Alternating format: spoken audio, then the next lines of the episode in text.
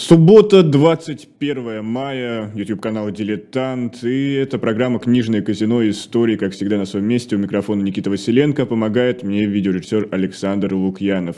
Напоминаю, что вы можете нас поддерживать, заходя в магазин shop.diletantmedia. Как всегда, разная подборка вас ждет книг на абсолютно разные темы. Ну, самое главное, историческая литература, там много хоть отбавляй. И ваша задача именно отбавлять эту литературу а, за деньги. Так что, пожалуйста, заходите на shop.diletantmedia. Ну и не забывайте просто поддержать трансляцию лайком, поделиться ссылкой и написать нам какие-нибудь комментарии. Мы все внимательно читаем. И, кроме того, не забывайте, работает и чат, где вы точно так же можете оставлять свою реакцию и задавать вопросы спикерам, которые присутствуют в эфире. «Ни дня без Высоцкого» – фраза, которая стала отправной точкой нашей сегодняшней встречи. Она была сказано кем-то из моих коллег, когда кто-то заметил, что на канале «Дилетант» или «Живой гвоздь» была очередная цитата Владимира Семеновича произнесена.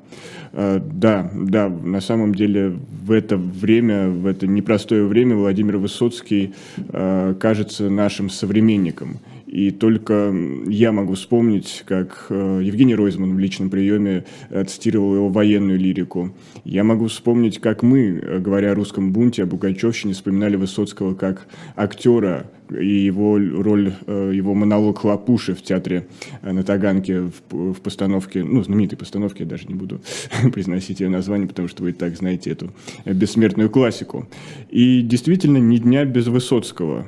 Владимир Высоцкий – свободный человек в несвободное время. Может быть, поэтому он до сих пор так актуален. И об этом и не только мы будем говорить сегодня с Антоном Орехом. Антон, приветствует нашу студию. Да, добрый, добрый день, Никита и все, кто нас смотрит. И я на самом деле... Думаю, ну раз уж Высоцкий, ну куда? Куда? Раз, куда, уж, да, да. Куда, значит, раз уж я, значит, ну, наверное, про Высоцкого. Ну, конечно, кто не знает, но вдруг есть такие. Я скажу, что Антон Орех, один из создателей проекта «Один Высоцкий». Это мультиплатформенный, мультимедийный проект, который существовал как и существует как... аудиопрограмма, теперь, наверное, корректнее говорить так, чем радиопрограмма, ну, наверное, да, да. Как книга и как еще мультимедийное издание, в общем, можете найти в интернете и в любом формате удобном ее заказать и вот подарить, например, кому-нибудь. И мы говорим о Владимире Высоцком как авторе-исполнителе во многом. Чаще всего вспоминаем именно в, таком, в такой роли. Но есть, например, Александр Галич, есть Булат Окуджава, его более старшие коллеги. И вроде бы их поэзия, их лирика до сих пор тоже актуальна. Но почему-то Высоцкий кажется именно нашим современником. Почему именно так? Ну, потому что Высоцкий действительно сказал все и обо всем. У него на самом деле не так много песен, если сравнивать, ну, например, с Юрием Визбором, у которого песен в два раза больше. И это вполне там сопоставимо по количеству написанного, даже если считать стихи, со многими другими нашими классиками, бардами. Хотя он сам себя бардом не называл, вообще слово он это не любил. Mm-hmm. И как-то к бардовскому вот этому условному течению никогда не примыкал. А какая у него была самоидентификация? Ну, он, он, он хотел, чтобы его считали поэтом. Mm-hmm. Он хотел, чтобы его считали поэтом, он мечтал, чтобы вышел хотя бы один сборник его стихов. Сборник его стихов вышел уже после его смерти в восемьдесят первом году, знаменитый сборник «Нерв», тоже искромсанный, переписанный, как переделанный. Странным образом это все немножко вышло, но люди были счастливы, что просто что, что Высоцкий вот в напечатанном виде легально есть, его можно держать в руках. Поэтому Высоцкий, конечно, вот, вот как Никита правильно сказал, каждый день вспоминается какая-нибудь цитата. И из военных, и не из военных песен. Когда началась вот эта специальная военная операция, сразу вспомнили песню «Солдаты» группы «Центр». И вот вообще в тот день, когда «Эхо Москвы» перестало вещать уже даже в Ютубе, мы все-таки планировали, что у нас программа «Один Высоцкий» выйдет, история одной песни, очередной наш выпуск, и как раз про эту самую песню, про солдаты группы «Центр», как она создавалась, почему, значит, в каких все это было условиях. И сейчас эту песню вспоминают, но как раз к разговору об актуальности. Фраза, строка «Идут по Украине солдаты группы «Центр», которые, естественно, вспоминают в первую очередь. Угу. Это-то понятно, что это чисто поэтическое совпадение, вот, ну, каких написано когда-то, с какими-то актуальными событиями. Конечно, Высоцкий ничего не пророчил в этом смысле. Ничего там вот так вот не предвидел. Но там есть другая, например, фраза, которая не теряла актуальности ни тогда, ни сейчас. И я так подозреваю, что не потеряет еще очень долго. «Не надо думать с нами тот, кто все за нас решит». вот в этой же самой песне. И эту-то фразу стоило бы вспомнить из этой песни, может быть, и в первую очередь, и вспоминать ее почаще. Потому что это как раз про то, как... Это же не только касается вот современных событий, а вообще, как просто люди не хотят думать. Хотят, чтобы, наоборот, за них кто-то подумал. За них решил, все им рассказал, куда идти, что делать. Людям так проще жить. И в этом, когда говорят вот об актуальности Высоцкого, в этом универсальность, в том числе его поэзии, его песен. Потому что, еще раз говорю, такая строка нам могла подойти к тем временам, когда Высоцкий жил и писал, к нашему времени, и я так подозреваю, к последующему. Действительно, это, причем это проблема не только там нашей страны. Да. Люди не хотят думать, им нужен кто-то, кто за них все решит, направит и на что-нибудь их, что называется, настропалит. Вот поэтому Высоцкий актуален, да, даже стал в последнее время как-то пугающе актуален. Живее всех живых. Да, да, да, был какой-то момент, когда говорили, что ну что там, ну уже... Понятно, это важно для людей, которые выросли в советское время. Mm-hmm. И мы даже, когда у нас проект наш шел, мы обращали, конечно, внимание на то, что люди в основном интересуют старшего возраста. И книгу нашу заказывали, говорят, вот извините, у меня нет компьютера, я не владею интернетом, чем-то. Но я вот могу слушать. Подтвердить, даже когда я работал в роли продюсера «Эхо Москвы», очень много звонков было на наш гостевой телефон с вопросами, где скачать, где купить. Именно мы, можно сказать, справочным бюро проекта, ну, Высоцкие да. работали. Вот, а потом вдруг стало понятно, что это как-то вернулось, вновь стало актуально не только как какой-то исторический памятник той эпохи ушедшей, а вот... как вполне такая живая история. Наши зрители начинают вспоминать любимые строчки из разных песен Владимира Семеновича. Кто-то делает определенные переделки, назовем это так. Но вот удивительно, самое первое связано с проектом, который был детским в какой-то степени, даже во многом детским. Это «Алиса в стране чудес». Да, это... Добро и зло в стране чудес, как и везде, встречаются, но только здесь они живут на разных берегах. Здесь по дорогам разные истории скитаются и бегают фантазии на тоненьких ногах. И даже с выходом, в общем, такой детской пластинки, по сути, ну, такой вот uh-huh. аудиоспектакль, дискоспектакль, тоже возникали, вот из-за таких вот строчек, возникали у Высоцкого, соответственно, у всей группы проблемы.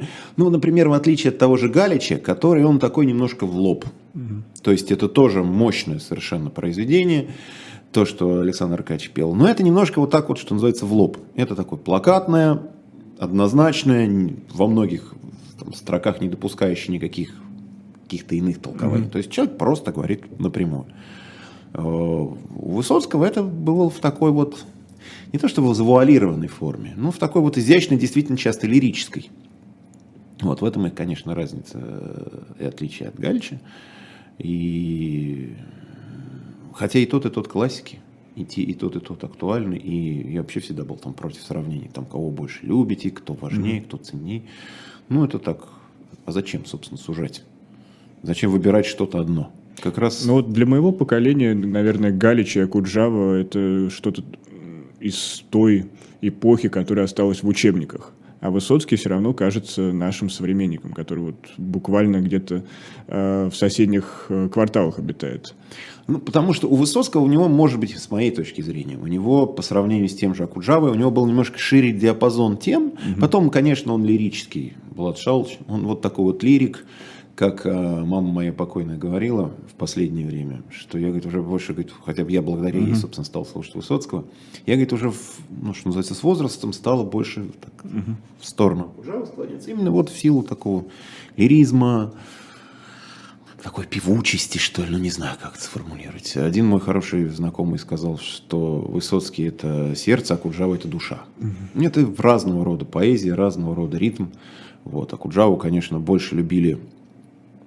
Ну, интеллигенты, люди образованные. А Высоцкого, Высоцкий действительно находил своих слушателей вообще везде. Просто есть же документальные кадры. Это тоже начало восьмидесятых, снимали в тюрьме, в зоне. Угу. И, или как это, на зоне. Снимали, и очень интересно, зэки рассуждали, вот что они там в песнях Высоцкого услышали, так они с жаром, вот, да вот же тут mm-hmm. же, вот про это же, да вот тут же, вот правильно он все сказал, и правильно он спел в последних своих песнях. То есть сидят с этим, с, с таким, с интересом рассуждают заключенные, и о тех же самых песнях говорят инженеры, как тогда mm-hmm. была техническая интеллигенция. В одной и той же песне разные люди могут найти для себя, в одной и той же строке даже, каждый может найти свой смысл, свой интерес. Я нашим зрителям обещал, кроме всего, поговорить о том, как начинался проект «Один Высоцкий», некая такая рубрика «Один Высоцкий за кадром». Да, и вот... За микрофоном. Да, за микрофоном, уже, да. Уже за нас, за этим, Опять да. же, как появилась идея и с какими сложностями приходилось сталкиваться на раннем этапе? Идея, ну, идея, как я понимаю, зрела в самых разных головах, потому что я люблю Высоцкого, ну, с раннего детства, просто всю свою жизнь. А со мной в одной комнате тогда еще, в одном кабинете мы сидели с Владимиром Алексеевичем Крамурзой, старшим, покойным, увы, уже. Вот, и он такой, он просто такой фанат Высоцкого, он даже сам пел, ну, у него было две песни любимых. Э, вообще петь Высоцкого, это, ну, так, надо иметь некоторое мужество, потому что кто-то начинает подражать и хрипеть, что ужасно, mm-hmm. а кто-то пытается найти какое-то свое, свое такое прочтение, вот, и Владимир Крамурзой брал гитару и пел, он, он мне приносил... Каждый Новый год дарил мне календари, такие настенные, mm-hmm. большие, которые делали ребята из творческого объединения «Ракурс». Он про них рассказывал. Такие ребята, они там вот там в архивах ищут пленки, фотографии, снимают какие-то фильмы.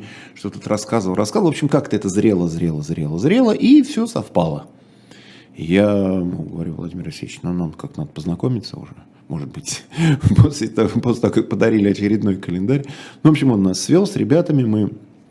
Нашли общий язык, у меня как раз появился ночной эфир, где была возможность, пятница на субботу как раз, где была возможность, просто было время для того, чтобы делать там какую-то отдельную специальную об этом программу, ну вот так все совпало. Начинали мы с маленького, с пятнадцати минут, а ближе уже, как, вот у нас было двести глав, а потом у нас mm-hmm. начался внутри цикл, такой отдельный уже новый цикл «История одной песни» с подачи Алексея Вендиктова. И уже последние главы у нас разрослись минут до пятидесяти. Мы уже когда собираем, я говорю, ребят, так, нам уже надо умещаться просто в час. Иначе у нас все будут три часа Высоцкого. Но все-таки ночной эфир слушают не только любители Высоцкого, но и, и, и любители поговорить, и вообще и всякой другой музыки. Вот, поэтому уже такое, чуть не ушли в высоцковедение, чего не хотелось бы, конечно, потому что мы не, мы не, мы не задумывали этот проект как ну, такое вот глубокое литературное, поэтическое исследование. Слава богу, об этом написаны там, сотни, наверное, книг, монографий людьми, в этом смысле более такими продвинутыми, сведущими. У нас была, как ни странно, задача популяризировать творчество Высоцкого, при том, что, казалось бы, Высоцкого знают все. Я всегда вот эти вспоминаю опросы, которые там маршал Жуков, космонавт Гагарин угу. и актер, актер, поэт и музыкант Владимир Высоцкий. Самые популярные люди. При этом знают мало. Ну, такие более продвинутые, конечно, нас сейчас завалят цитатами, но реально, да, знают несколько песен, какой-то набор.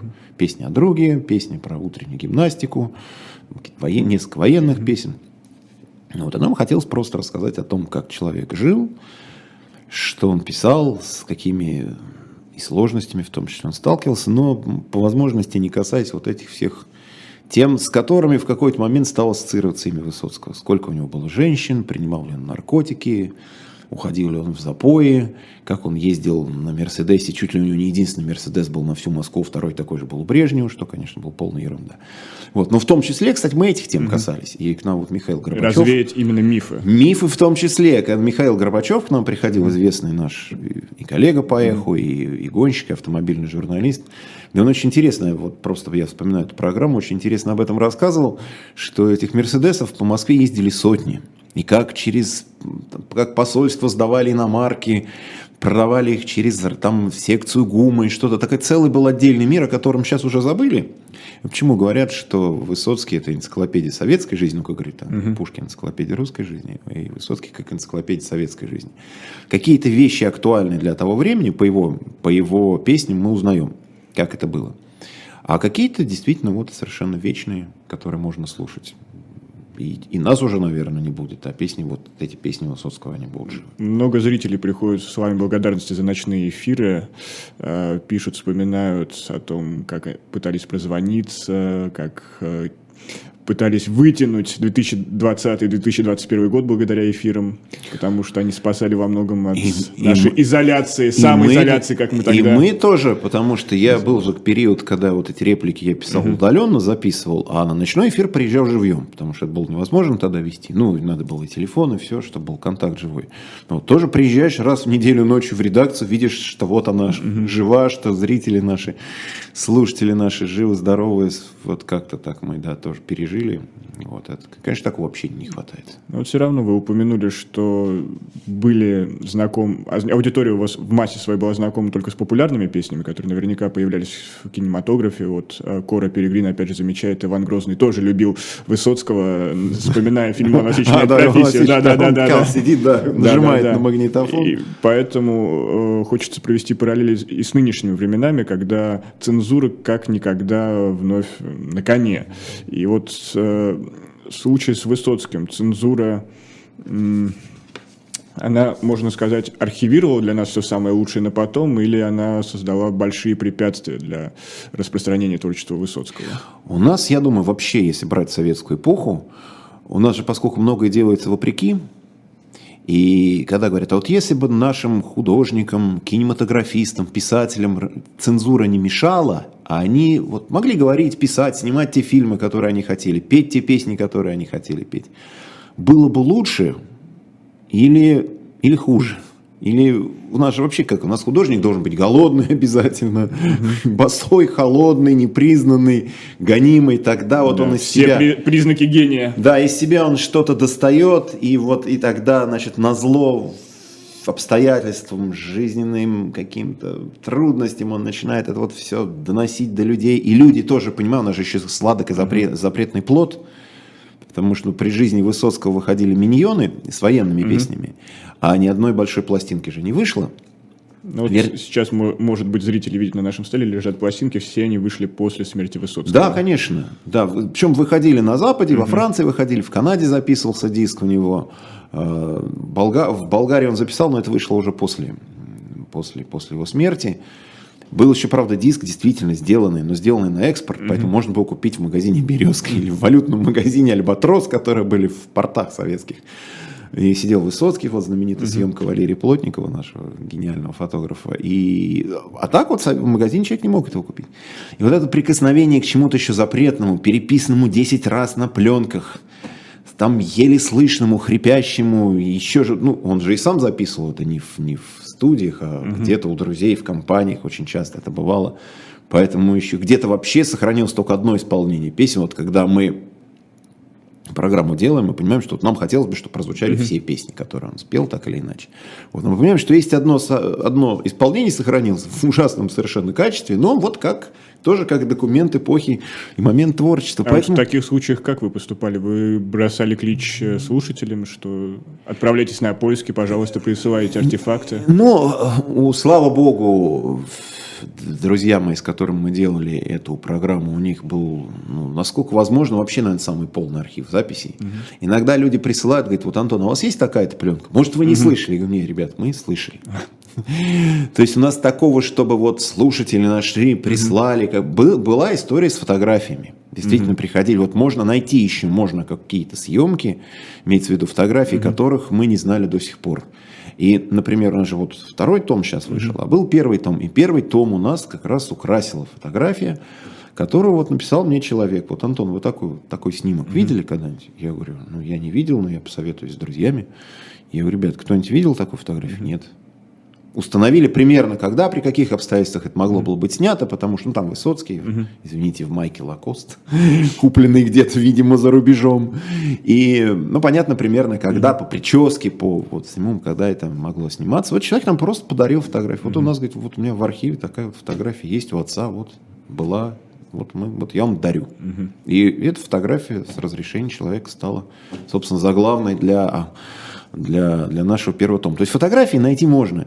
Иногда можно найти еще какие-то пленки. Uh-huh. Вот где-то года полтора наверное, назад, сейчас как-то время так сжалось, тоже люди, которые занимаются исследованием творчества Высоцкого, нашли у Бортника, ну, uh-huh.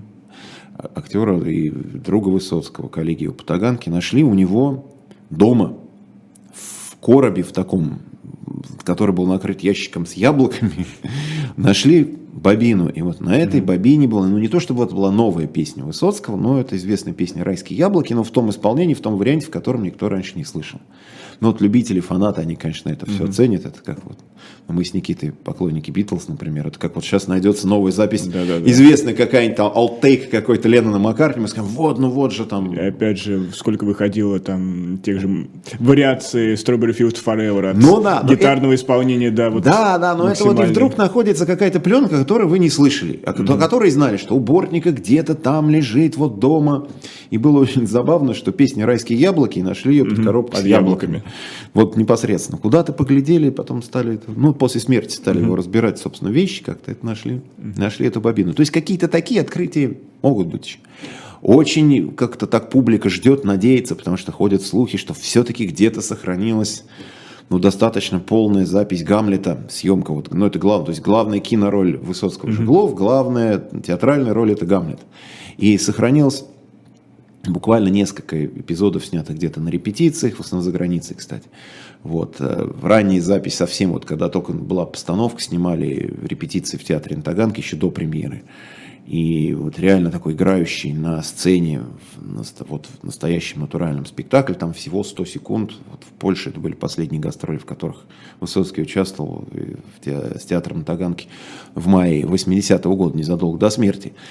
А вот говорят, что где-то в Тбилиси снимали, когда они там были, снимали достаточно, есть полная вот киноверсия, как, так сказать, тогда видео, не видео, как сказать, ну, на пленку, в общем, снимали, и можно увидеть Высоцкого в его главной роли относительно полный какой-то вариант, но есть это, нет, это вот такие апокрифы. Угу. Опять же, как в нашей битловской теме, что Битлз летя, летели куда-то, приземлили в Шереметьево, дали концерты, да, улетели. Да, легендарные да. концерты вот. в Большом и, Кремлевском дворце. Да, да, да, на котором никого не было, даже Брежнева.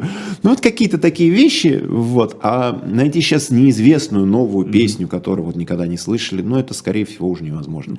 Даже просто по причине того, что это на пленках, пленка mm-hmm. имеет физический, ну, вот, срок жизни.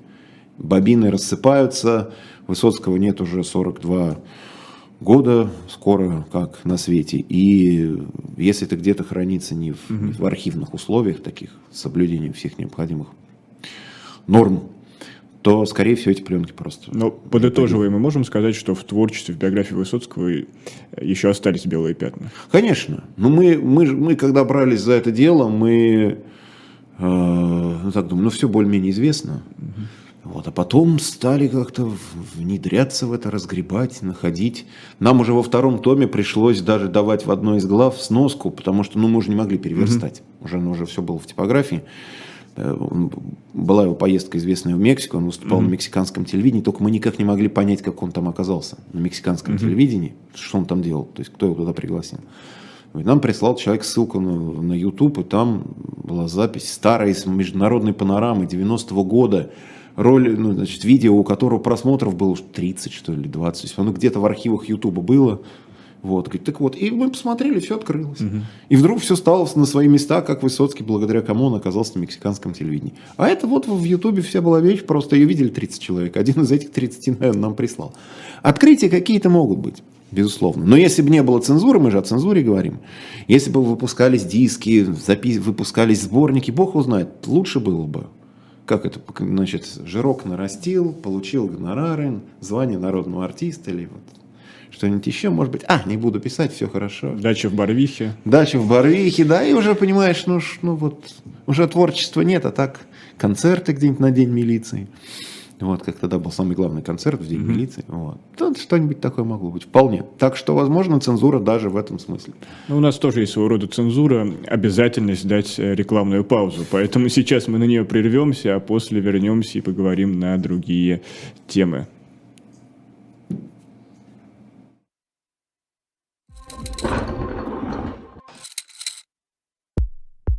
У нас есть парадоксальная ситуация.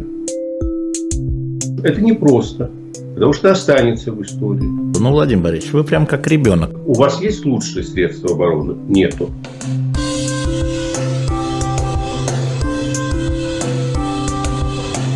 Мы же не живем в России просто так. У нас всегда должна быть какая-то миссия, ради которой можно сдохнуть. Это вообще вот кто доказал? Бжезинский.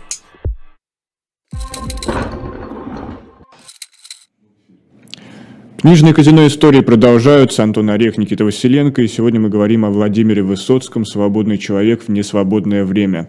Мы уже упомянули за границу, за границу в самом позитивном ключе, потому что она во многом помогала сохранять творчество Владимира Семеновича. А вот какие мы знаем примеры студийных записей, которые эм, в какой-то степени именно стали премьерными для э, нашей аудитории? Ну, э, диски, которые записывались в Канаде и во Франции, угу. прерванный полет, натянутый канат, они все равно сюда доходили. Угу. То есть там это выходило в виде нормально. То есть насколько, насколько раньше, чем эта мелодия сделала уже О, посмертно? Нет, ну конечно, нет. Это еще при жизни его угу. сюда эти записи приходили в первые, в, в первые годы после его смерти, потому что мелодия же... Э, вообще Высоцкий собирался выпускать на мелодии альбом. Мы, у нас об этом тоже была отдельная угу. программа. И уже была сделана запись с ансамблем Граняна. Это должен был быть двойной альбом с Мариной Влади. То есть на, на одной из сторон этих пластинок. Джон Леннон и Йоко Оно Дабл Фэнтези. Да, да, да. Все с метлами у нас. Да, да, да. Ассоциативный ряд.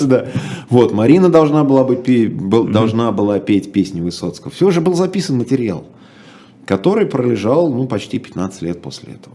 Была очень смешная история, когда он приходил, значит, они с Мариной, по-моему, раза три были, приходили, значит, в Министерство культуры, там все очень удивлялись, как же, неужели не вышло до сих пор? Они говорят, да, не вышло, там человек брал трубку, звонил там Демичеву, министру культуры, и тот говорит, что же, неужели до сих пор ничего нету? Ой, как досадно, слушайте, ну надо как-то, это нехорошо, но, не, но прямого указания, угу. товарищи, выпускаем, бумажки не было. Угу. И вот такая вот чиновничья игра, они приходили, mm-hmm. так сказать, преисполнялись mm-hmm. восторга, ну вот, может быть, сейчас дело решится, сдвинется, и ничего не происходило. Поэтому песни, которые были записаны мелодии, они уже, и мелодия сама уже выпустила, ну, когда Высоцкого легализовали во время mm-hmm. перестройки. А записанные во Франции вещи, они доходили сюда. В разных видах записывал, собственно, была Михаил Шемякин, друг, скульптор, mm-hmm. художник. Он специально, так сказать, как-то вот каким-то азам звукорежиссуры выучился. Он сделал хорошую студию, когда приезжал Высоцкий в Париж, он записал несколько десятков его песен. И это было хотя бы в приемлемом в таком студийном качестве. Это потом отдельно выходила коллекция Шемякина. До нас это тоже в каком-то виде сюда доходило. Все-таки граница, хоть и был железный занавес, но в нем все время были какие-то щелочки и дырочки. Кто-то это сюда в виде, так сказать, переписанных, опять же, катушек привозил. Вот поэтому это, конечно, имело... имел значение для нашей публики, хотя бы услышать Высоцкого, звучащего не шипящего, хрипящего, а звучащего... А вот качества. Что за дуализм мышления? Вроде бы большие чиновники, особенно региональные, приходили на его концерты, каждый наверняка имел дома бобину, но при этом не давали полета фантазии, полета творчества. Ну, потому что дуализм, дуализм, двоемыслие — это вообще характерная черта. Он советск... не был ведь, как мы говорили ранее, прямолинейен, как Галич, где было все понятно, что тут легко можно любую строчку было притянуть за антисоветчину. Да, вот, ну, я говорю, вообще двоемыслие — это характерная для советского времени, уже и не только для советского времени, вещь. И, и люди могли говорить на кухне одно, под Высоцкого, или mm-hmm. под Галича, под того же, или там под Окуджаву, хотя Окуджава, конечно, имел и официальное признание, писал и для, и для фильмов музыки много, из концертов. И Окуджава еще статус ветерана Великой Отечественной да, войны, он, он который был, во многом имел. Он был фронтовиком, имел, да, да, и он, и он име, это, это, конечно, имел значение. значение. Но, с другой стороны, была вот официальная некая, некая точка зрения. Хотя, опять же, нигде не было записано вот там черным по белому, mm-hmm. что Высоцкий запрещенный артист. Потому что, говорили, есть мнение, нежелательно. Очень много же было историй, связанных с, муз- с музыкой, с песнями для фильмов. Когда говорили, ну mm-hmm. как, мы вот на этих песнях что мы будем юношество воспитывать, что ли? Вымарывалось это цензурой. Иногда люди как-то чувствуют, у него же еще и манера была такая, mm-hmm. ну, вот не, не советских артистов. Там ходили, а он так, даже сама, вот сама манера исполнения казалась какой-то mm-hmm. такой странной, опасной. Что он там, что он хрипит, что он рычит, что он хочет этим сказать, что он имеет в виду. Почему он не поет этим баритональным дискантом? И вот это тоже многих смущало, тоже многие эту вещь не принимали. И Ну, началось все со статьи, о чем поет Высоцкий в шестьдесят восьмом году. Это было как раз на фоне событий в Чехословакии. В Чехословакии. Mm-hmm. И тогда вот в эти условные черные списки попал уже не только Высоцкий. Там, от, начиная, слушайте, от Валерия Ободзинского, который пел замечательные лирические, любовные mm-hmm. песни.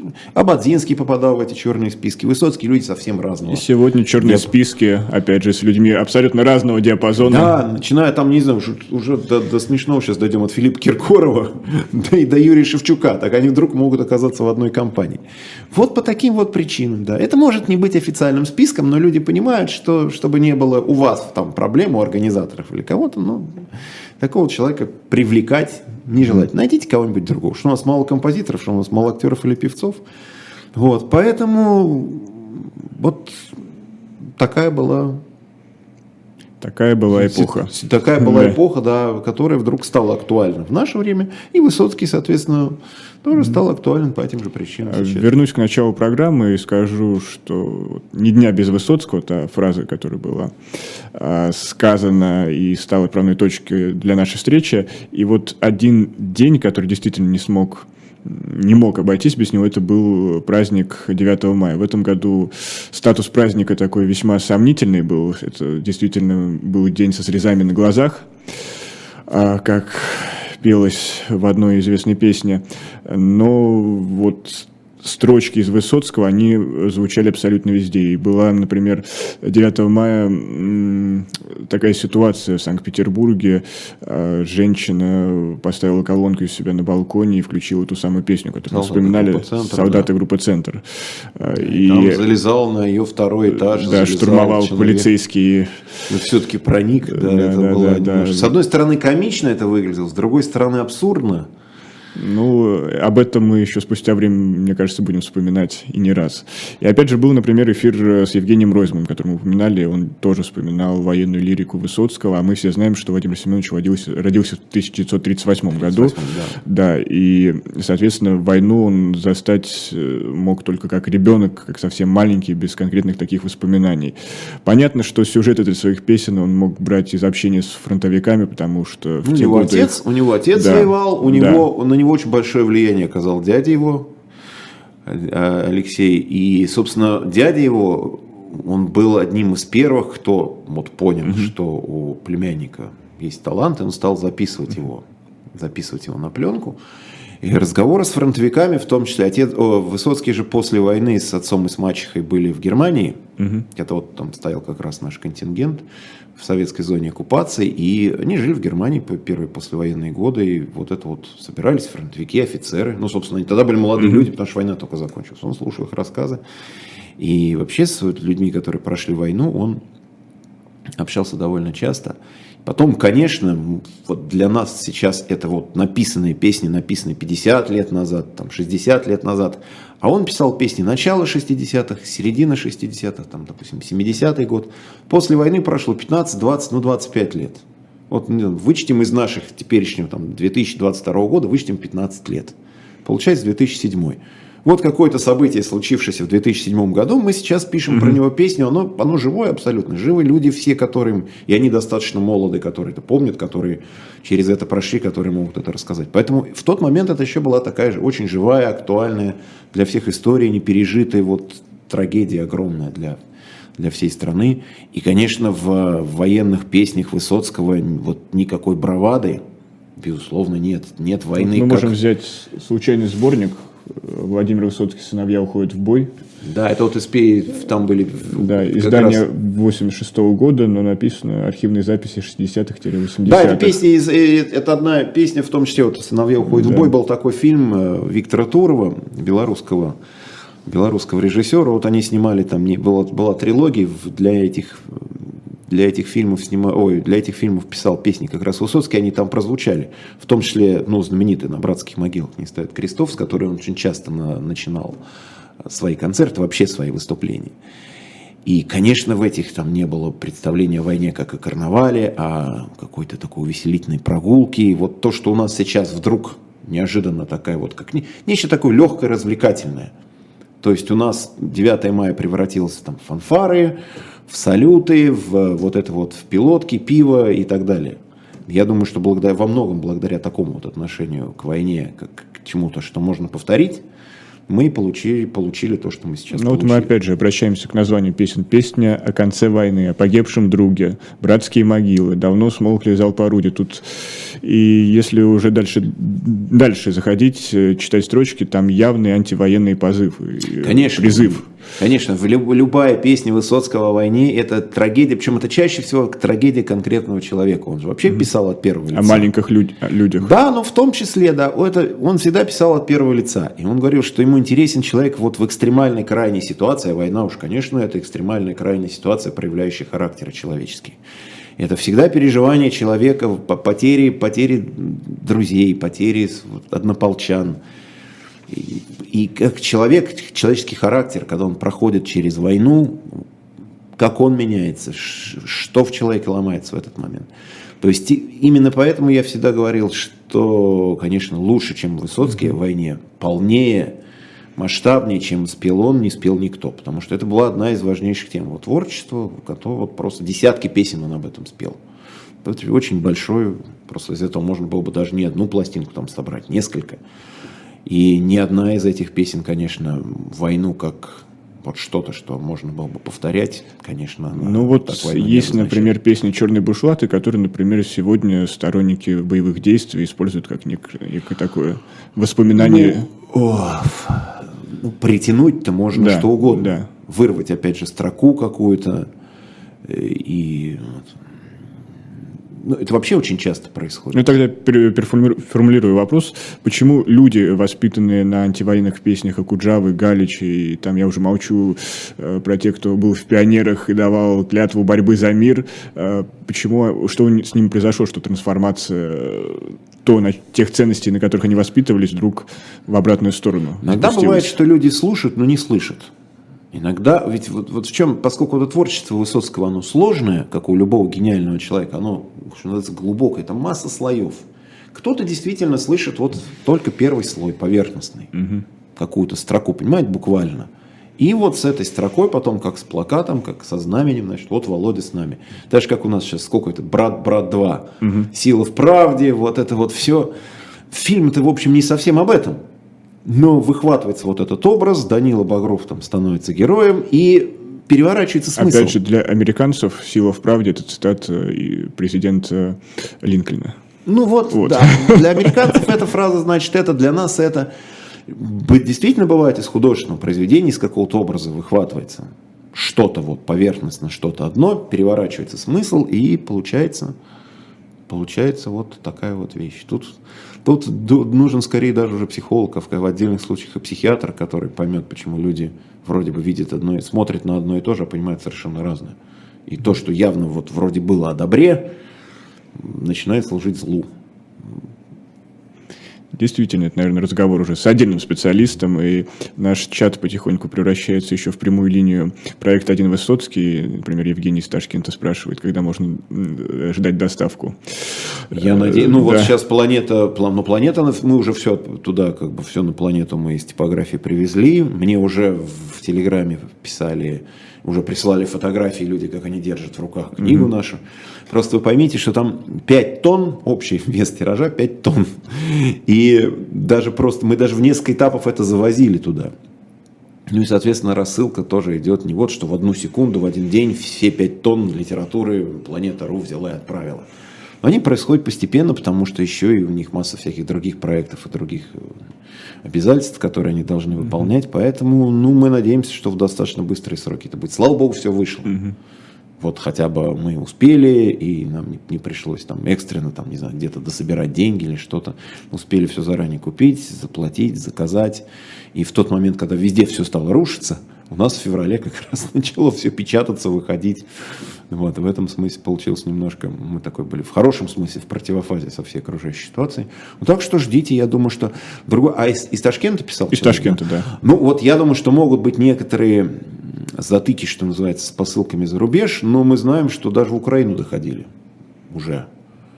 Уже нас, после начала, да, после двадцать четвёртого да, уже февраля. Даже как-то, как-то через Европу, через mm-hmm. Варшаву, через Польшу попадает туда.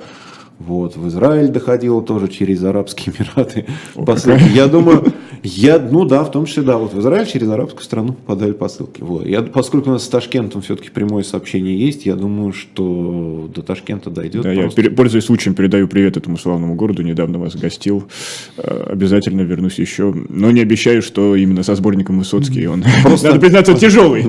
Он, да, такая увесистая штука, да, поэтому, ну вот просто подождите, я думаю, что все будет нормально. А вот есть еще интересное утверждение, которое можно обсудить от нашего пользователя Зубр сто сорок один. Он пишет, что даже Цой, Башлачев, весь ленинградский рок на Владимире выросли. На Владимире Высоцком подразумевается, но это, мне кажется, спорное ну, утверждение. Я думаю, что, я думаю, что это все-таки преувеличение. Потому что, ну, иногда хочется вот как mm-hmm. бы такой, как всех да, хороших всех. в одну да, сторону, да, да, в одну все, группировку. Значит, вот, как-то подогнать уже mm-hmm. под известный ответ, подогнать решение. Я думаю, что, ну, кто-то, наверное, конечно, как волей-неволей, может быть, на каких-то отдельных песнях или образах Высоцкого свое творчество тоже построил, но Башлачев ближе, конечно, mm-hmm. по, по настроению к Высоцкому в отдельных каких-то своих вещах. Но я не думаю, что прямо все они вышли, как из шинели Гоголя, вышла вся mm-hmm. наша литература. Также я не уверен, что вся наша там, русский рок. Тем, русский рок, он, честно говоря, развивался немножко параллельно. Вот таких пересечений именно все-таки при жизни mm-hmm. Высоцкого, Высоцкого с нашими рок-музыкантами, таких примеров какого-то общения, дружбы, я, честно говоря, не знаю. Вот, я знаю, что Высоцкий слушал... То есть он знал, что есть рок-музыка, и он, бывая там на Западе, он слышал, и даже, по-моему, даже ходил на концерты. Но вот такого прямого влияния на его творчество, мне кажется, это тоже не оказало. То есть он просто знал, что вот есть, есть такие вещи. Даже наших с тобой любимых Битлов, вспомнил, на каком-то концерте в Ярославле спросили, знаете, да, говорит, хорошая группа, я знаю, говорит, хорошая. Рабочие парни из Ливерпуля. Нет, хорошая, говорит, я знаю, да, замечательные песни они пишут, поют, да, говорит, я знаю, конечно, такой, вот таких артистов я знаю. Так, вот. а, продолжается прямая линия, пользователь Антон Федулов спрашивает о мифах. А, Антон, расскажите, пожалуйста, о песнях, которые ошибочно приписывались Высоцкому. Слушайте, ну начиная даже с той же самой статьи, о чем поет Высоцкий, его обвиняли во всем подряд, в том числе цитируя песни, которых он не писал. Вот я сейчас уж там mm-hmm. не, буду, не буду погружаться. И он сам вспоминал, что где-то там в одном из южных городов подошел, и, и там продавались э, кем спетые его песни, и не его песни, все это продавалось под брендом Жоржа Окуджава. Ну, вот какие-то такие вещи, и поскольку, опять же, качество было низкое, пленок, ну, какой-то кто. Главное, что кто-то хрипит там. И говорит, ну это Высоцкий же. Опять же, официальных сборников нет, официальных пластинок нет, социальных сетей нет. И мифы, слухи там плодились, множились, там слухи по пятам ходят. Ой, тут и там ходят слухи по домам. Вот, как в его же песне. И да, какие-то вещи там, там приписывались ему, но сейчас, сейчас уже с этим разобрались, и нет, нет такого. Так сказать, нет сомнений, что вот это написал Высоцкий, mm-hmm. а это написал кто-то другой. Из того, что спето. Со стихами есть mm-hmm. некоторые такие истории. В том числе сейчас точной цитаты не будет, но вот он там есть известное стихотворение, где упоминается Будапешт, Прага, mm-hmm. что вот нам вводили мы туда войска, но это я не цитирую, естественно. Mm-hmm. И вот это как-то вот, значит, нас тогда не тронуло, а вот, вот в общем, чего-то мы недопоняли в этом смысле и так далее. Это я очень, так сказать, вольный перевод. Очень часто это стихотворение даже на могиле поэта, в памятные его дни цитируют, выходит. Я вот когда был последний раз тоже, вышел человек с жаром, это прочитал, про Прагу, про Будапешт. Mm-hmm. Вот если вам попадется это стихотворение, знайте, что Высоцкий к нему не имеет никакого отношения. Ну, я не могу mm-hmm. просто рассказать, известно, кто его на самом деле написал mm-hmm. и почему его приписывают Высоцкому, но поскольку люди живы до сих пор, mm-hmm. действующие лица, то вот не хочется уже сейчас задним числом разоблачать. Люди хорошие, но mm-hmm. немножко перестарались, что называется, в этом плане. Ну, им хотелось, чтобы их поэзия... Цитируя классиков, хотели как лучше. Да, чтобы их, им хотелось, чтобы их поэзия ассоциировалась с, с именем mm-hmm. Высоцкого. Вот, так что... А сами, сами по себе стихи хорошие, но Высоцкий mm-hmm. к ним отношения не имеет. Третьему тому быть...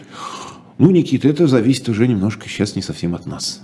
Пока существовала наша с тобой mm-hmm. радиостанция любимая, план был, наш жизненный план был расписан на годы вперед. Мы успели mm-hmm. сделать двадцать пять... Мы жили, можно сказать, пятилетками. Пятилетками, конечно. У нас было двадцать пять программ, вышла история одной песни. Две, так, были, две записаны, но так и не вышли. Mm-hmm. Остались в наших закромах. И, конечно, мы понимали, что еще на сто историй как раз и на третий том мы... материал наберем, может быть, даже на больше.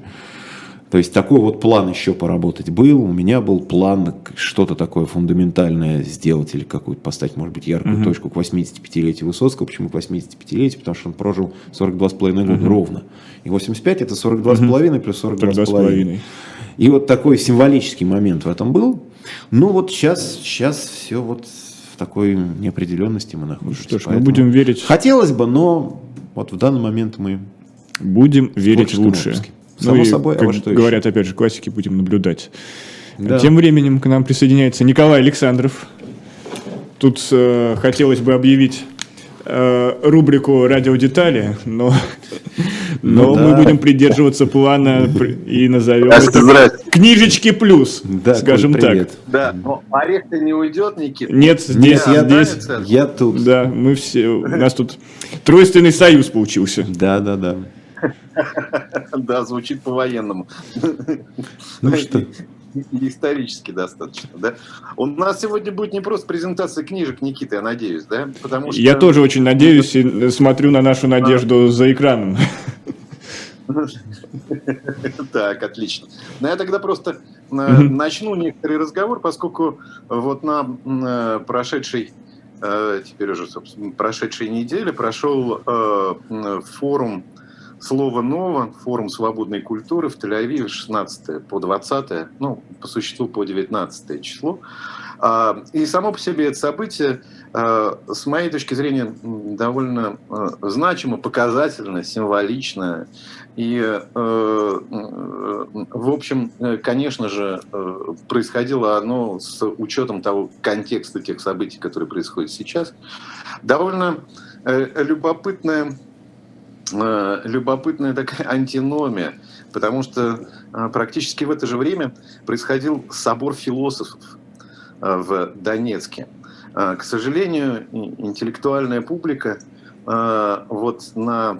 Там было довольно много всякого вот этого нового философского народа, иногда и старого, да, с господином Дугиным во главе, такие замечательные люди, как, например, петербургский философ Александр Сикацкий участвовали в этом. Но этот собор проходил под знаком изменения имен, и я бы не стал к нему относиться, так скажем, с таким привычным пренебрежением, потому что, с моей точки зрения, он не просто заслуживает внимания, а заслуживает уже какого-то явного волевого отпора. Но все-таки, может быть, это станет какой-нибудь отдельной темой программы, может быть, на том же самом «Живом гвозде», потому как вот, ну, некое противостояние этому изменению имен, его пока, его пока не было. А, повторяю, вот обратите внимание, ссылки все существуют в интернете, в общем, все это достаточно легко, легко найти. И за этим чувствуется вот такая сила, которая, к сожалению, сегодня, сегодня доминирует. То, что касается форума «Слова нового», то он был организован Леонидом Невзлиным и Маратом Гельманом. «Слово новое» — это фестиваль, который проходил до этого времени в Черногории, ну, Марата Гельмана. Собирает он самых разных людей. И в этот раз действительно было такое ощущение нового Вавилона, причем хрупкого Вавилона, потому что, ну, разумеется, это форум культуры, свободной культуры, который не мог, конечно же, отстраниться от контекста актуального, от тех событий, которые происходят сегодня. Почему я говорю о новом Вавилоне? Потому что действительно он не просто собрал разных деятелей культуры, но иногда и тех, кто с друг другом практически не пересекался, которые существовали вот в разных стратах, как модно говорить. И если раньше это было ощущение вот действительно такого достаточно дисперсного мира, то тут вдруг неожиданно все соединилось. Но действительно там среди э, участников, например, Борис Гребенщиков, Псой Короленко, э, Леонид Парфенов э, представил фильм «Русские грузины два». Э, э, э, Ирина Прохорова говорила, разумеется, о, о литературе и о культуре. Лев Рубинштейн, Игорь Артеньев, Андрей Орлов, Орлуша, Михаил Шишкин, который также участвовал в круглых столах и дискуссиях, Андрей Бельжо, который открывал выставку в своих последних рисунках, тоже реплик, которые, конечно же, касались сегодняшнего времени, а рядом с ним, например, Михаил Горбачев, ну, можно сказать, великий художник и коллекционер, который давно, давно живет в Израиле. И вот все это вместе, когда сосуществует, с одной стороны, и литература, и музыка, и живопись, и представители действительно самых разных областей знания, и презентации целого ряда книг, которые только, только что вышли, а некоторые не были представлены на форуме, я об этом, собственно, а, Николай, скажу. Давайте дадим погрузиться вот нашим зрителям и поставим пару фрагментов. Все, готово, да? Да. Давайте с, с чего? Бориса Гребенщикова. Я наверное. думаю, с Бориса Гребенщикова.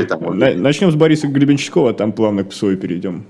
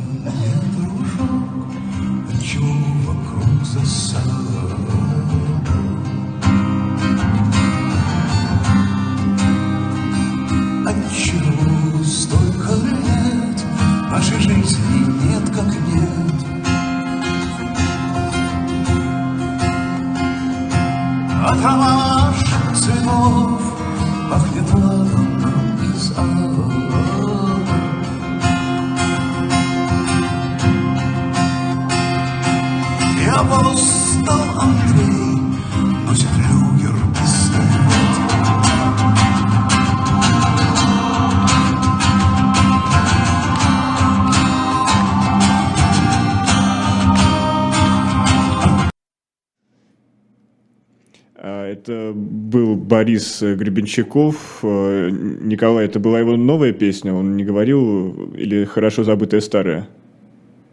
Дело все в том, что у Бориса Гребенщикова совсем немного было новых песен. Это, кстати, недавно написано. И символично, что публика, конечно же, ждала от него старых песен. И некоторые старые песни прозвучали. Более того, концерт, ну, вы угадаете с одного раза, какой песней Бориса Гребенщикова завершился. «Пошел вон Вавилон». Нет? Если бы, нет, не если бы, но все-таки это Тель-Авив, да, а. да все, все. Нет, конечно же, над небом голубым, над небом голубым. на, на стихи Андрея Влахонского. Это было как настолько очевидно. Mm-hmm. Я-то думал, что, не знаю, ну, ну-ка мечи стакан на стол, там что-нибудь, что-нибудь еще что, такое прозвучит. Я думал, что этого самого, из того же, что ну, нас с тобой, ну, как это сказать, нас обманули, да, обманули, да, вот это вот. Может, вот да, это ты тоже... Прежде чем мы послушаем Псой, мне все-таки mm-hmm. хотелось о книжках сказать. Да? Времени у нас остается мало, а мне хотелось бы, может быть, Псоем завершить это. И, mm-hmm. кстати, вот песня Псой, которая прозвучит, она, отрывочки даже, она из, с припевом, она более чем символична. Это передает настроение. Да? Вот такой странный, еще неуместности в современном контексте говорить о русском языке, русской культуре и прочее, это ощущение хрупкости и потерянности, оно на самом деле было достаточно остро ощутимо в эти дни. Но я хотел представить одну книжку, которая вот, собственно, вышла к этому форуму, которую сделала Ирина Головинская. Это такая небольшая антология «Понятые свидетели. Хроники военного времени». Сюда вошли стихотворения поэтов, известных, Юлий Гуголев, Алексей Цветков, который, к сожалению, скончался накануне форума, он должен был в нем принимать участие, но в этой книжке есть его стихи. Ленор Горалик, ну, целый, Дмитрий Веденяпин, целый ряд очень хорошо известных поэтов. Собственно, это стихи, написанные в, в самое последнее время. И, разумеется, что они окрашены вот тем настроением, которое, которое присутствует здесь. Я, я быстро тогда прочту, я хотел два стихотворение прочесть, но прочту одно короткое стихотворение Юлия Гуголева. «Давай условимся, пока не говори мне про разлуку, пока во сне моя рука твою нашаривает руку. На неостывшей простыне, пока не модствуя от лени, слепые наплывают тени по потолку и по стене. Как будто нам со всех сторон еще не слышен звон кандальный, и свет такой, как бы вокзальный, как будто тронулся в вагон». Это одно из стихотворений, которое вошло в эту книгу. Они звучат совершенно удивительно. Вот именно в эти дни нам стихотворение Ромы Либерова, например, совершенно фантастическое. Юлий Гуголев, который написал э, довольно много стихотворений э, в последнее время. А на форуме присутствовал и э, э, Демьян Кудрявцев. Э, и буквально вот вчера вышла из типографии культурная инициатива, выпустила его книжку «Русский как иностранный», куда вошли избранные стихотворения Демьяна Кудрявцева. У самого Демьяна Кудрявцева, разумеется, этой книжки не было, но теперь она доступна, и я обращаю внимание всех любителей поэзии и творчества Демьяна Кудрявцева, в частности, на то, что вышла эта книга. И сегодня это не просто поэтическое, с моей точки зрения, это и историческое свидетельство, и не случайно антология Ирина Головинская назвала «Понятые свидетели. Хроники военного времени». Это не столько попытка рефлексии, сколько попытка отражения того времени, того контекста, в котором мы находимся. Николай, ну, ну, может, нам пора, уже... пора уже спускать пора, Псоя, пора, да, но перед Псоя этим мы вершим, поздравим да, Николая Котова с днем рождения, звукорежиссера. Коля, и... дорогой, да. Поздравляем с днем рождения. Да. И бессменного, можно сказать, звукорежиссера проекта «Один Высоцкий». На этом мы прощаемся. Сразу после нас будет Ольга Журавлева в программе «Одна». Ну а после дифирамб с Ксенией Лариной и Дмитрием Врубелем. Но сейчас Псой Короленко напоследок. Не убедю, не убежу и никого не убежду. Судьба такая, но почему?